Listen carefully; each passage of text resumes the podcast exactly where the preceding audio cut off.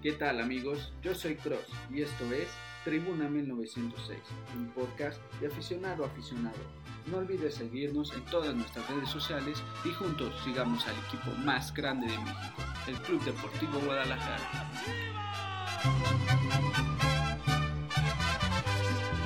Somos leyenda del fútbol mexicano. En todo México siempre hay un chiva hermano. Las chivas salen como siempre a dar la cara. Somos el alma de Guadalajara.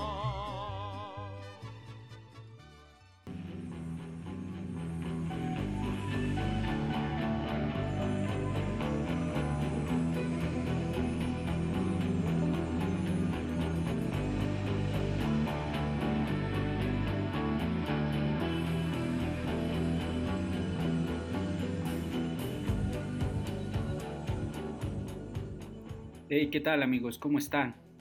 Eh, les saluda de nueva cuenta su amigo Cross. Este, y pues bueno, eh, este, iniciamos con este episodio. Un episodio en el cual tengo muchísimas cosas que decir. Un episodio que, que va a ser largo. Supongo que va a ser largo.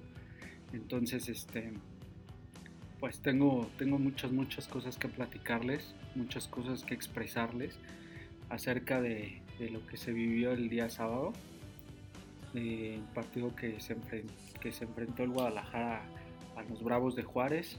Y más allá de todo esto, tengo ahí unos temitas que, que quisiera, que quisiera hablar y, quisiera expresar porque son algunas cosas por ahí que, que, que tengo la espinita muy clavada y pues bueno, la verdad es que este, no tenía planeado hacer el podcast el día de hoy, lo tenía planeado hacer el día de mañana. Quería esperarme al partido del Tapatío, pero es que la verdad es que no me daba como mucho tiempo para que ustedes puedan escucharme y pues ya se, se cruza con el siguiente partido, entonces no, no, no nos da tiempo para, para poder este, darle más difusión al podcast y a los episodios. Entonces, entonces tomé la decisión de hacerlo el día de hoy y espero poder eh, realizar uno el domingo y pues se viene también jornada doble, entonces voy a procurar hacer este podcast, este, que ya me di cuenta como que te enfrías y ya como que vas dejando un poco el coraje, entonces ya no es lo mismo. Entonces creo que, que, este podcast lo vamos a realizar ya al, al final del partido, eh, con, con, con, nuestras opiniones bastante frescas, entonces esa, esa, esa va a ser la idea de, ya de, del podcast, vamos a, a hacer el esfuerzo para, para poder este, llevarles a ustedes el podcast al final del partido. Este, pues bueno, comencemos con, con, el partido de, de, sábado. El partido contra Juárez, que realmente, híjole, un 2 a 2 que a decir verdad da mucho que platicar porque de entrada tuvimos un equipo que empezó bien, a mi gusto yo, yo lo vi livianito el equipo, eh, los vi con ganas, confiados, creo que la victoria les había dado la confianza. Eh, los vi con ganas, los, los, vi con, o sea, los vi, vi, vi, bien al equipo los primeros minutos, hasta que llegó la, la, la marcación del árbitro, que para mí no era penalti. Y ahí fue cuando, este, ¿cómo se llama? El equipo se vino abajo.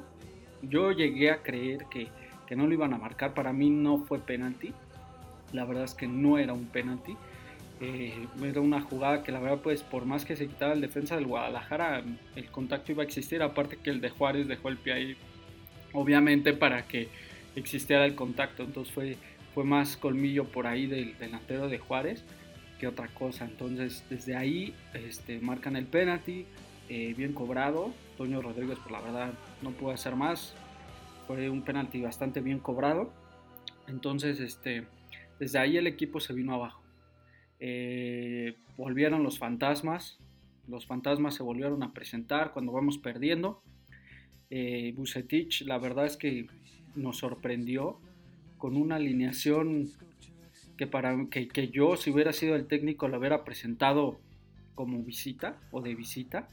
Eh, la verdad, esa alineación, estar jugando con las alineaciones para querer meter a jugar a, a, ciertos jugadores a la fuerza, la verdad es que ese no es el camino. Ese no es el camino. eh, hablamos desde el primer episodio, Bucetich le encanta jugar, no ha encontrado la alineación. Desde que llegó a Chivas no ha repetido alineaciones constantemente. Todo el tiempo las está cambiando. Y no es de que, ay, es que este está lesionado, es que este no está, es que no. Bucetich no ha repetido alineación constantemente. Entonces, ¿cómo vamos a querer un equipo competitivo que al momento de que existan situaciones como la del penalti, que no fue y todo y todo eso, el equipo no está acostumbrado para reponerse a esas adversidades. ¿Por qué? Porque es la primera vez que juegan a un sistema que impuso Bucetich al momento. ¿Por qué? Porque la verdad es que no se ve que lo hayan practicado. No se ve que hayan practicado esa, esa formación y la verdad es que se nota demasiado. La verdad es que yo dudo mucho ya de la capacidad de Bucetich y de lo que tanto hablan de él, porque la verdad no se nota un técnico experimentado, porque si tuviéramos ese técnico experimentado hubiéramos visto algunos cambios como llegó a, hacerlos como hace dos torneos, que hacía cambios y se notaban en el, en el, terreno de juego y la verdad es que ahora con mayor razón debe de, de, tener esa experiencia porque ya conoce a los jugadores. Ah, los ha tenido en pretemporada, los ha tenido ya bastante tiempo para saber qué hacer durante el partido frente a las adversidades que se presenten en el partido. Y la verdad es que Bucetich no ha hecho absolutamente nada ni hace nada durante el partido. Entonces los jugadores se nota que, que ya no saben ni qué hacer, ni qué decir, ni cómo hacerle. Entonces, ¿qué es lo que pasa? Que el tiempo se los come, que el, que el escenario se los come y la playera se los come. Eso es lo que sucede, amigos. Eso es lo que está pasando con el Guadalajara. Eh, necesitamos un cambio de técnico urgentemente. Esto no va a cambiar hasta que Bucetich deje la dirección técnica del Guadalajara. Eh, yo le tenía confianza y lo platiqué con ustedes en el podcast, pero creo que ya es más claro que nada que Bucetich no puede con el equipo. Eh, mete línea de 5 de una forma que, que, pues no se esperaba. O sea, bien chistoso que tú metes línea de 5 cuando el contrario también te va a meter línea de 5. No puede ser posible metes línea de 5, eh, dejas un poco suelto por allá al pollo, por allá olivas, y pues la verdad es que no se ve un equipo bien, bien entrenado. Más allá de que por ahí este, se tengan algunas situaciones de individualidades, no se puede tener juego en conjunto cuando esos cuando los jugadores juegan o más bien tenemos jugadores distintos en cada alineación, en cada partido. ¿Cómo vamos a tener un juego de conjunto cuando la alineación se cambia cada maldito partido? No vamos a avanzar si eso no cambia. Ahora, yo aplaudo mucho que haya eh, debutado las canteranas. Son canteranos que hemos venido viendo de, desde el tapatío. Canteranos que, les vemos y que desde tapatío nos han estado eh, llenando el ojo y es plausible, pero los avientas de una forma, creo yo, incorrecta. Lo mencionábamos en el podcast pasado. Realmente, los avientas y tienes a un Jesús Molina que no está a buen nivel. el conejito Brizuela, pues no puede hacer todo solo. Eh, Saldívar eh, hizo un buen partido, volvió a dar un buen partido, pero la verdad es que solo no puedes, o sea, realmente es muy complicado. Y este y pues bueno, vamos perdiendo 1-0. Eh, se, cayó el equipo totalmente. Eh, entró una este, desconcentración bastante marcada por parte del equipo. Y pues Bucetich la verdad es que se veía bien desesperado. Se veía demasiado desesperado. Y pues bueno, llega el, gol de Saldiva. una muy buena jugada. Este, una muy buena jugada y, que resuelve bien, bueno, que, le cayó el rebote por ahí, pero el Guadalajara ya estaba llegando en ese momento, ya, ya estaba como que queriendo subir ese, ese nivel de juego. Y este y, caigo el gol de Saldiva. Eh, dijimos, bueno, ahorita termina el primer tiempo. Yo la verdad incluso por ahí si vieron en mis redes sociales, por ahí puse, ahorita damos la vuelta porque el equipo cerró mejor, el equipo se vio bien. Pero ya al segundo tiempo, no sé si se dieron cuenta, hubo cambios por ahí, creo yo, de Bucetich, como que, cambió al equipo y los jugadores salieron a hacer cosas totalmente distintas a lo que estaban haciendo al final del primer tiempo. Entonces, eso se, se, se vio demasiado y pues cae, eh, cae, el segundo gol de Juárez eh, nuevamente en una jugada desafortunada que para mí no tendría que haber contado porque una mano clarísima que este precedente de bueno antes antes de que metiera el gol Juárez. Antes de eso hubo una mano clarísima más clara que nada que el árbitro no marcó. Se revisó y todo y total que pues sí le dieron el gol a Juárez y demás no este era una jugada que tendría que haber sido invalidada pero bueno nos acuchilló el, el arbitraje sí Claro que nos acuchilló también por ahí un penalti que no se le marca a. Eh, no nos acuchilló totalmente el arbitraje, pero hay que pensar esto, amigos. Un equipo tan grande como el Guadalajara no puede estar así. Bueno, ¿cómo puede ser posible? Que dices, bueno, te, acuchilla el arbitraje. Ok, sí. Eh, pero estás jugando contra Juárez, un equipo que tenía quién sabe cuántos pinches minutos sin recibir gol y te va y te hace dos. Más allá de que hayan sido eh, goles que tendrían que haber sido anulados, te los hizo.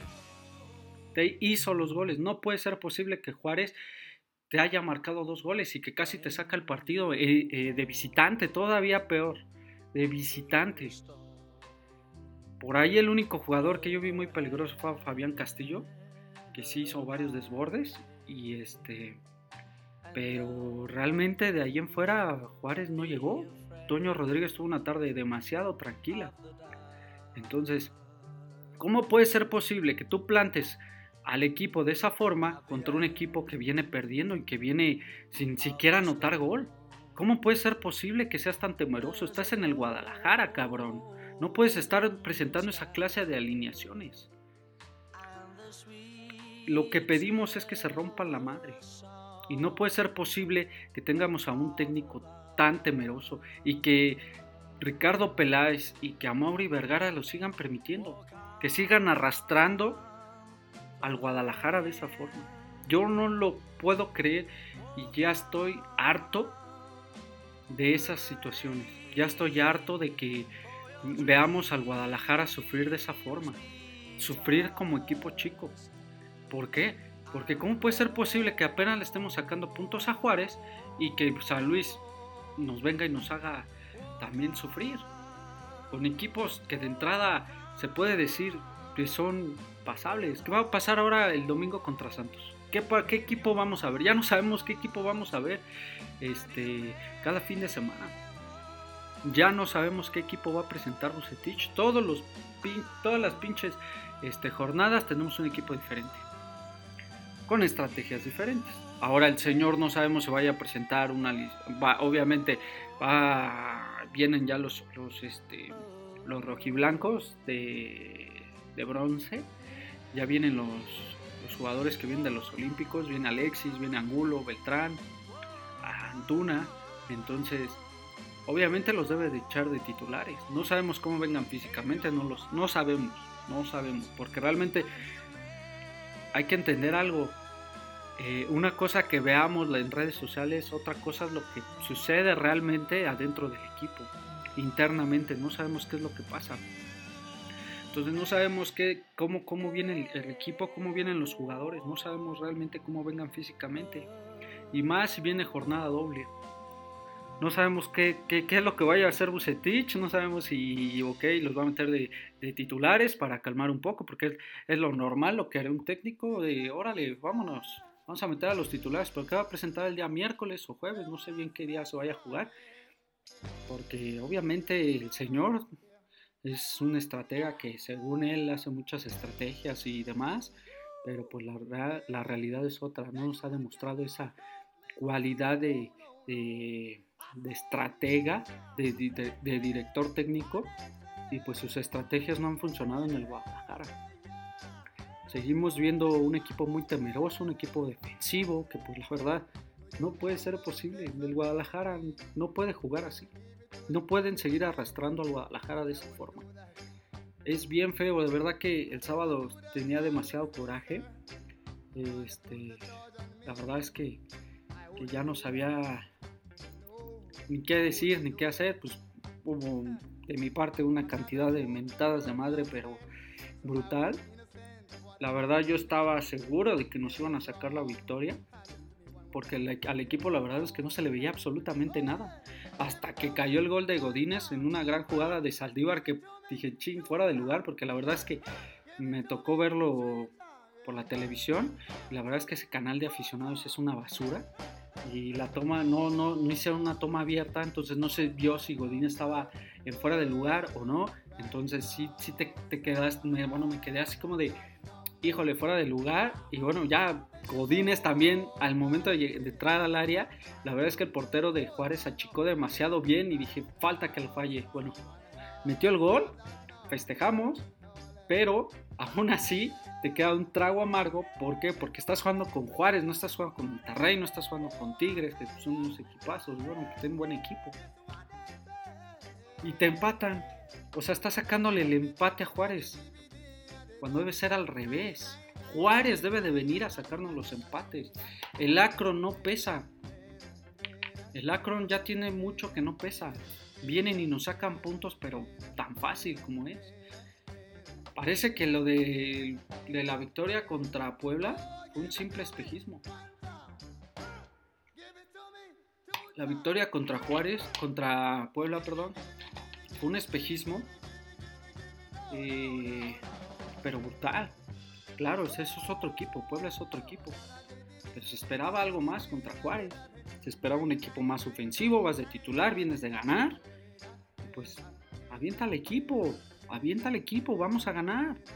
Como equipo grande, que la camiseta pese, que le pese a los contrarios. Eso no sucede, ese es mi coraje. Que si el técnico no puede llenar de rabia a los jugadores y, y de darles a entender la playera que están portando, ¿cómo carajos los mismos jugadores van a llegar motivados para enseñarles a los, a los mismos contrarios y decirles, mira, aquí están las chivas, cabrones? Ni con ese mismo pinche coraje salir a la cancha. Y eso no sucede.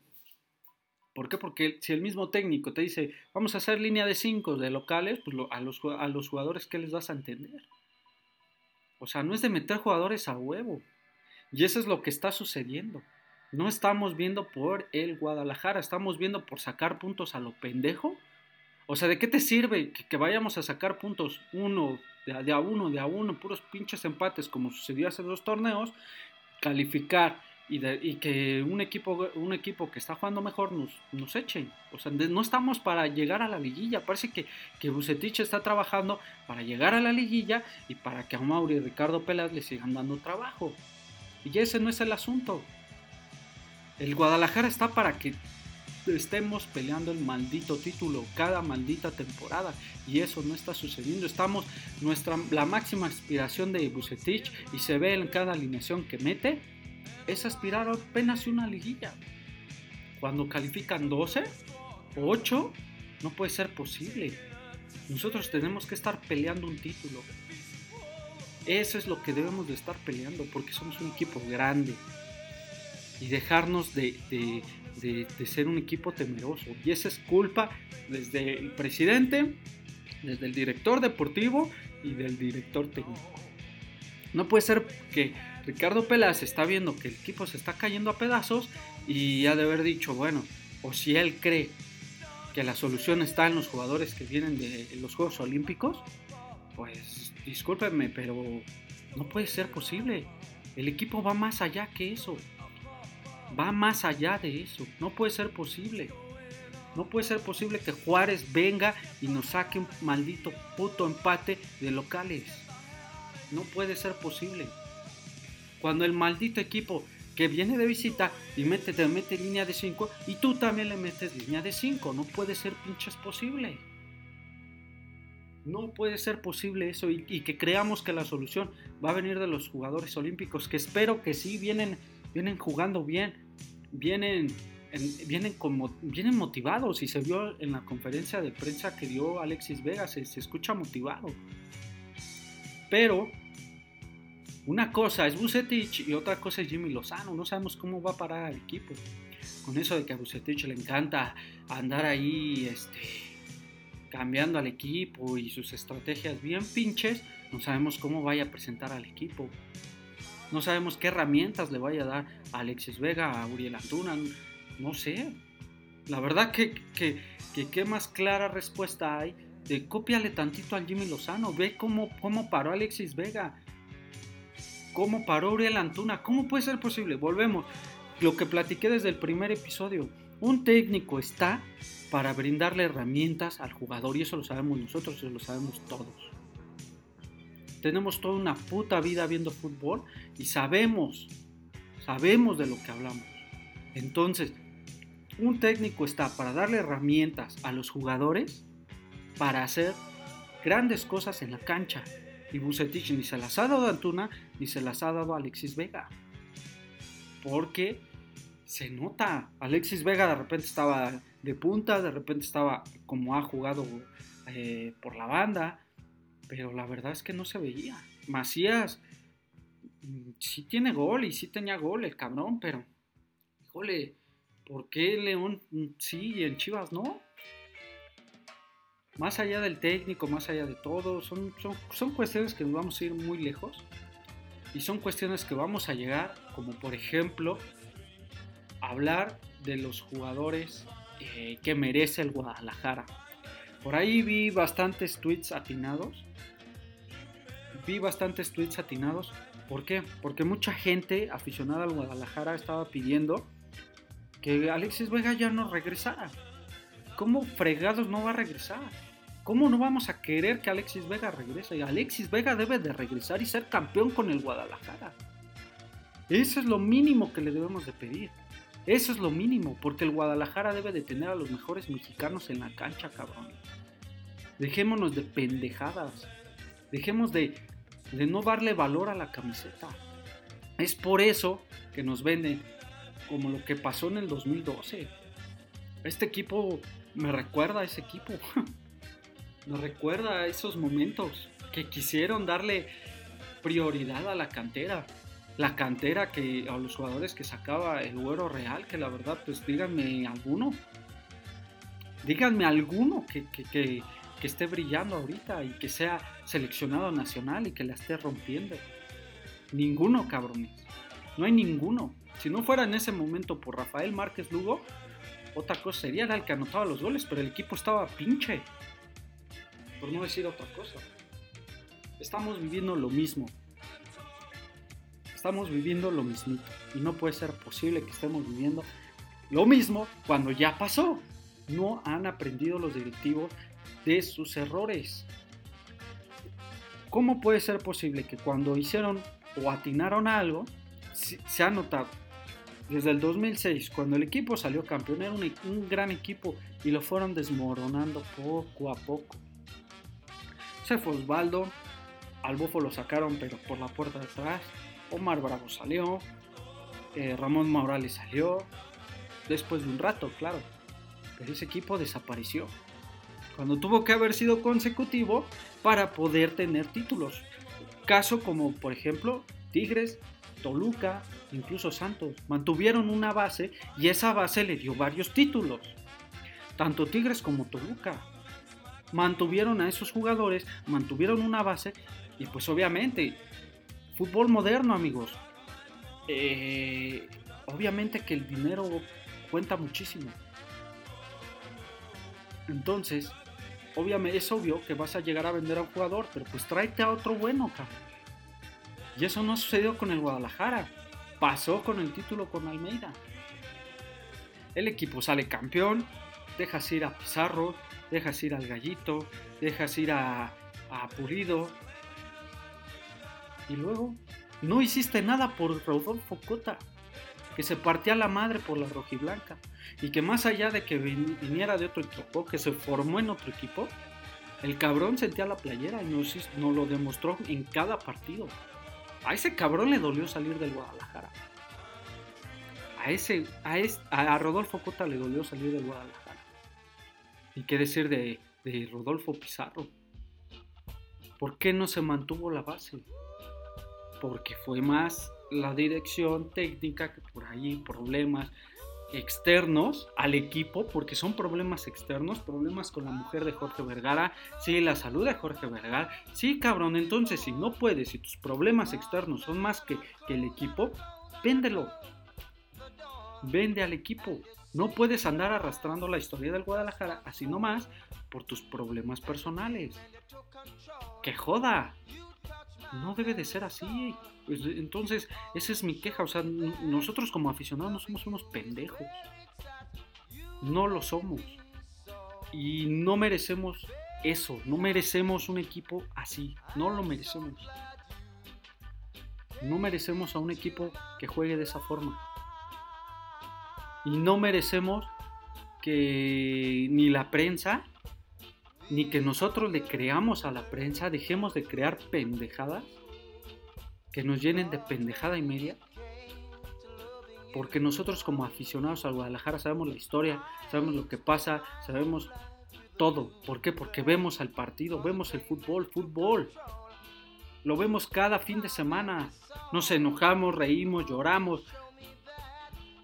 Lloramos de alegría y lloramos de tristeza. Por este equipo, por estos colores. Llámenme loco, llámenme lo que sea. Creo que no soy el único. Creo que si ustedes me están escuchando, están sintiendo lo mismo que yo. Este equipo va más allá, porque este equipo lo amamos. Y sí, somos locos, somos radicales, como lo dijimos en el primer episodio. Pero estos somos. nosotros no somos los que vamos a andar ahí eh, mendigando boletos para ir a un estadio. Y vamos a andar presumiendo que, este, que tenemos varios suscriptores.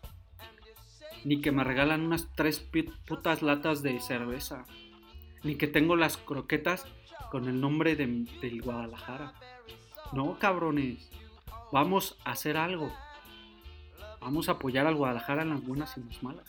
Y vamos a alzar la voz. No podemos seguir así. Que no nos sigan vendiendo eso. Dejemos a un lado perdón, dejemos a un lado a la puta prensa. Ustedes como aficionados, a los aficionados que van a la cancha y se parten la madre en el tablón, ustedes saben que la prensa vale madres. Y que la prensa siempre va a estar acuchillando al equipo y nos va a vender cosas que no son ciertas. La prensa no existe, amigos. Nosotros sabemos por qué, porque nosotros llevamos siguiendo al equipo un chingo de tiempo. Nosotros merecemos a Alexis Vega en su mejor momento como lo tuvimos con Ramón Ramírez, como con el Bofo, como con Venado. Nosotros lo merecemos. ¿Cómo podemos estar pidiendo eso? Nosotros merecemos a un equipo ganador, merecemos un equipo que se rompa la madre, porque más allá de esto, el Guadalajara es otro equipo. Más allá de otra cosa, el Guadalajara es otra cosa. El Guadalajara, como lo hemos venido diciendo, come aparte de todos los equipos. Aquí en México y muchos en el mundo, salvo por ahí el Atlético de Bilbao. Esa es la grandeza del Guadalajara. Y pocos la entienden y eso es lo que siempre me ha dado coraje. Pocos entienden la grandeza del Guadalajara y lo que influye y lo que significa para muchos de nosotros. Más allá de ser un equipo de fútbol, va a un choque cultural y social, obviamente. Eh, el Guadalajara es un fenómeno social. Es más que un equipo de fútbol, es el Guadalajara, el Club Deportivo Guadalajara. Y nosotros merecemos a un mejor equipo, a un equipo que nos represente, que represente la grandeza y que represente la historia. Eso es lo que merecemos. No nos lo están brindando.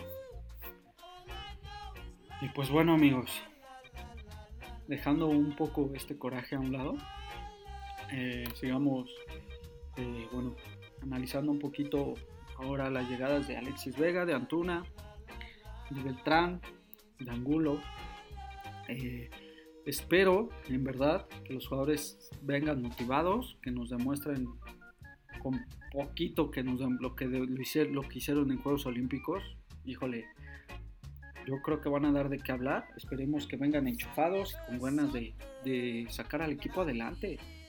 Porque ellos son nuestra única opción de cambiar al equipo. En la banca no la tenemos. Ni en, ni en cuestión jugadores, ni en cuestión técnica.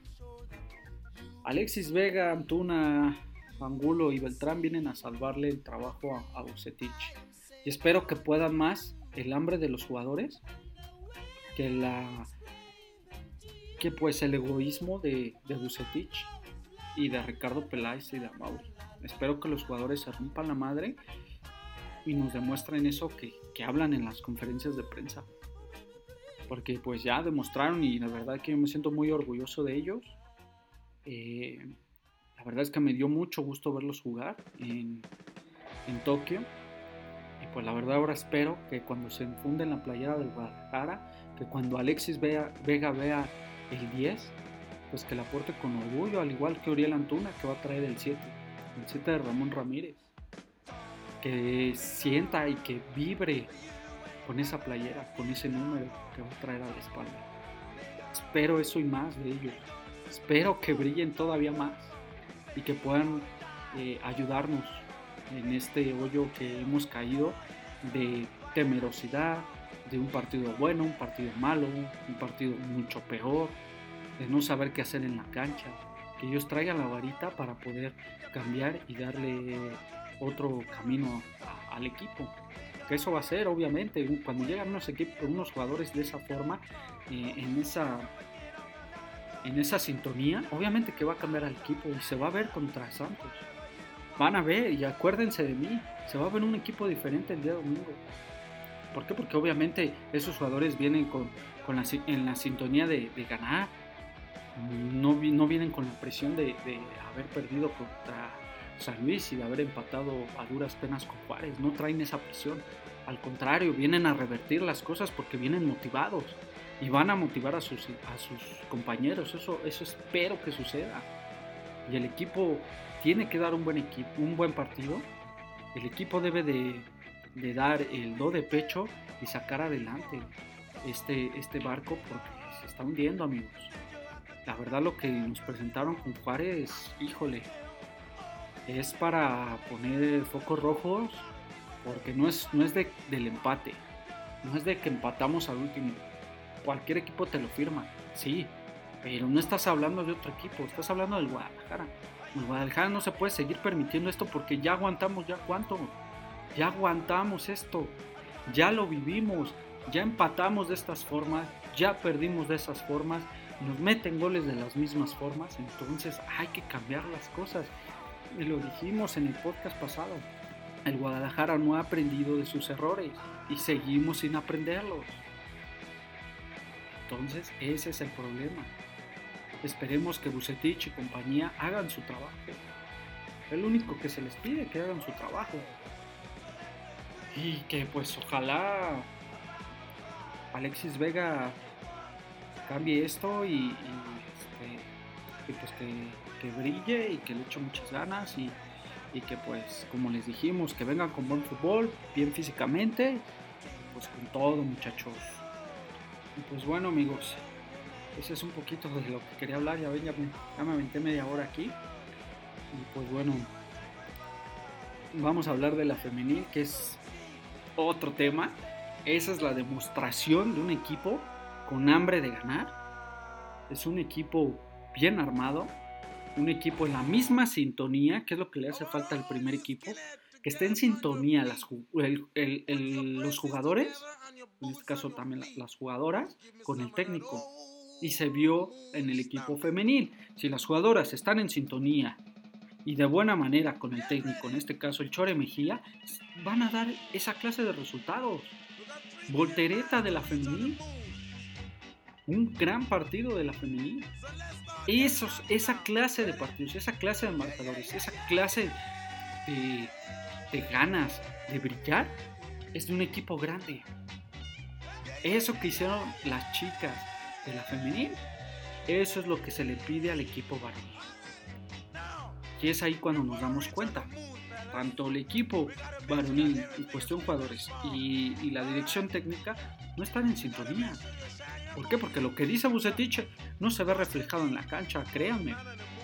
¿Por qué? Porque los jugadores no lo entienden, no, no les gusta, o algo pasa que no, no se ve un equipo que sepa lo que hace. Y al no saber un equipo qué hacer, es porque falta un técnico. Un técnico capaz de decir, esto es lo que se va a hacer. Y no pasa. Entonces, en este caso de la femenil, se vio. Se ve y se ve cada semana. Es, bien padre ver a las chicas jugar y, jugar con esa hambre de ganar. Alicia Cervantes está, se va a comer la liga. Hizo dos goles otra vez. Cada semana festejamos un gol de ella. Está en plan grande. Chivas femenil. Aguas. Aguas con las chivas femenil. ¿eh? Eh, más allá de que si traes a las estrellas de la liga, más allá de eso, el equipo lo que tiene es hambre, corazón y está en armonía con la dirección técnica. El Chore Mejía ha hecho un buen trabajo y se ve en la cancha. Porque más allá de presentar una estrategia, más allá de eso, un técnico debe de, llevarse bien con los jugadores o las jugadoras. Debe de llevarse bien, de estar en sintonía y de estar en armonía. Todos en conjunto van a, sacar esa clase de resultados y eso no se ve con el equipo varonil y nos lo han demostrado ya en varias temporadas. ¿Qué pasó con Almeida? Eh, Almeida le llenaba de, hambre, de orgullo, de, darles a entender lo que portaba y los jugadores lo demostraban en la cancha. Y esto sucede con eh, Chore. Y se ve las herramientas y, y si una no está, la otra se ve mejor. Si no está Blanca Félix, en, su, en buen momento está Celeste. El Rubí por ahí le está costando un poquito, pero va echándole ganas. Se ve que las mismas jugadoras se apoyan. Hay conjunto, hay equipo y se demuestra en la cancha. Chivas Femenil está muy bien. Eh, vence a Juárez 2 a 1. Y pues la verdad es que ni más, eh, ¿cómo se puede decir? pues, pues me llenan de orgullo, la verdad. La forma en que ganan, la forma en que juegan, la forma en que, se rompen la madre y la forma en que representan al equipo. Una representación digna de Chivas Femenil y son muy dignos representantes del equipo, la verdad. Y pues bueno amigos, estoy muy molesto, tengo mucha rabia e impotencia, porque obviamente así nos quedamos todos los aficionados. Nos llena de impotencia siempre el saber que el equipo anda sin un rumbo fijo. El equipo no tiene ni pies ni cabeza, por más que nos la vendan que esto y esto sucede. Y sí, o sea, el equipo o, la dirección técnica o el presidente, en este caso Maui, tienen un plan, pero este plan no se está bien. ¿Qué sucede con el tapatío? El tapatío no está bien. De repente sí, de repente no. Eh, también la sub-17, por ahí también no andan de todo bien. Entonces, al ver eso, si ese es tu plan, híjole, ¿qué nos espera?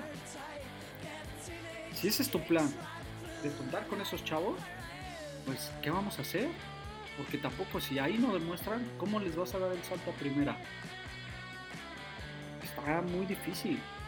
Necesitamos ver hechos, no necesitamos escuchar más promesas. Necesitamos ver hechos. No se ha demostrado. Esperemos y créanme, estoy muy muy ilusionado que el domingo el Guadalajara saque victoria de visita es un partido muy difícil contra Santos. Siempre se nos complica ese maldito estadio. Este, esperemos que el Guadalajara salga ganador. Jugamos el día domingo, me parece que es a las 5 de la tarde. Este, sí, es a las 5. Y pues esperemos que el Guadalajara salga con la victoria. A, las 7, es a las 7. Domingo a las 7. Y esperemos que, pues el Guadalajara salga con la victoria. Eh, también el día 18 que vendría siendo el día miércoles enfrentamos a, los Panzas Verdes de León. Eh, jornada doble. Vuelve a ser transmitido por Easy, esta pinche, pinche canal feo, que la verdad es que los comentaristas son una patada en los huevos. Este, tanto sus, tomas, tanto sus narraciones, híjole. La verdad que yo, yo respeto mucho a Luis Fernando Alonso, su manera de, narrar, pero la verdad es que hay veces que sí me ¿cómo se puede? Me desespera. Hay veces que no dejan ni hablar a sus compañeros. Y pues bueno, eh, vamos a jugar el 18 de agosto a las 9 de locales contra León el clásico, bueno, hace muchos años fue un clásico y siempre es muy grato ganarles a esos putos de León. Y este y pues después, eh, día sábado, el 21, eh, vamos de visita contra el Monterrey.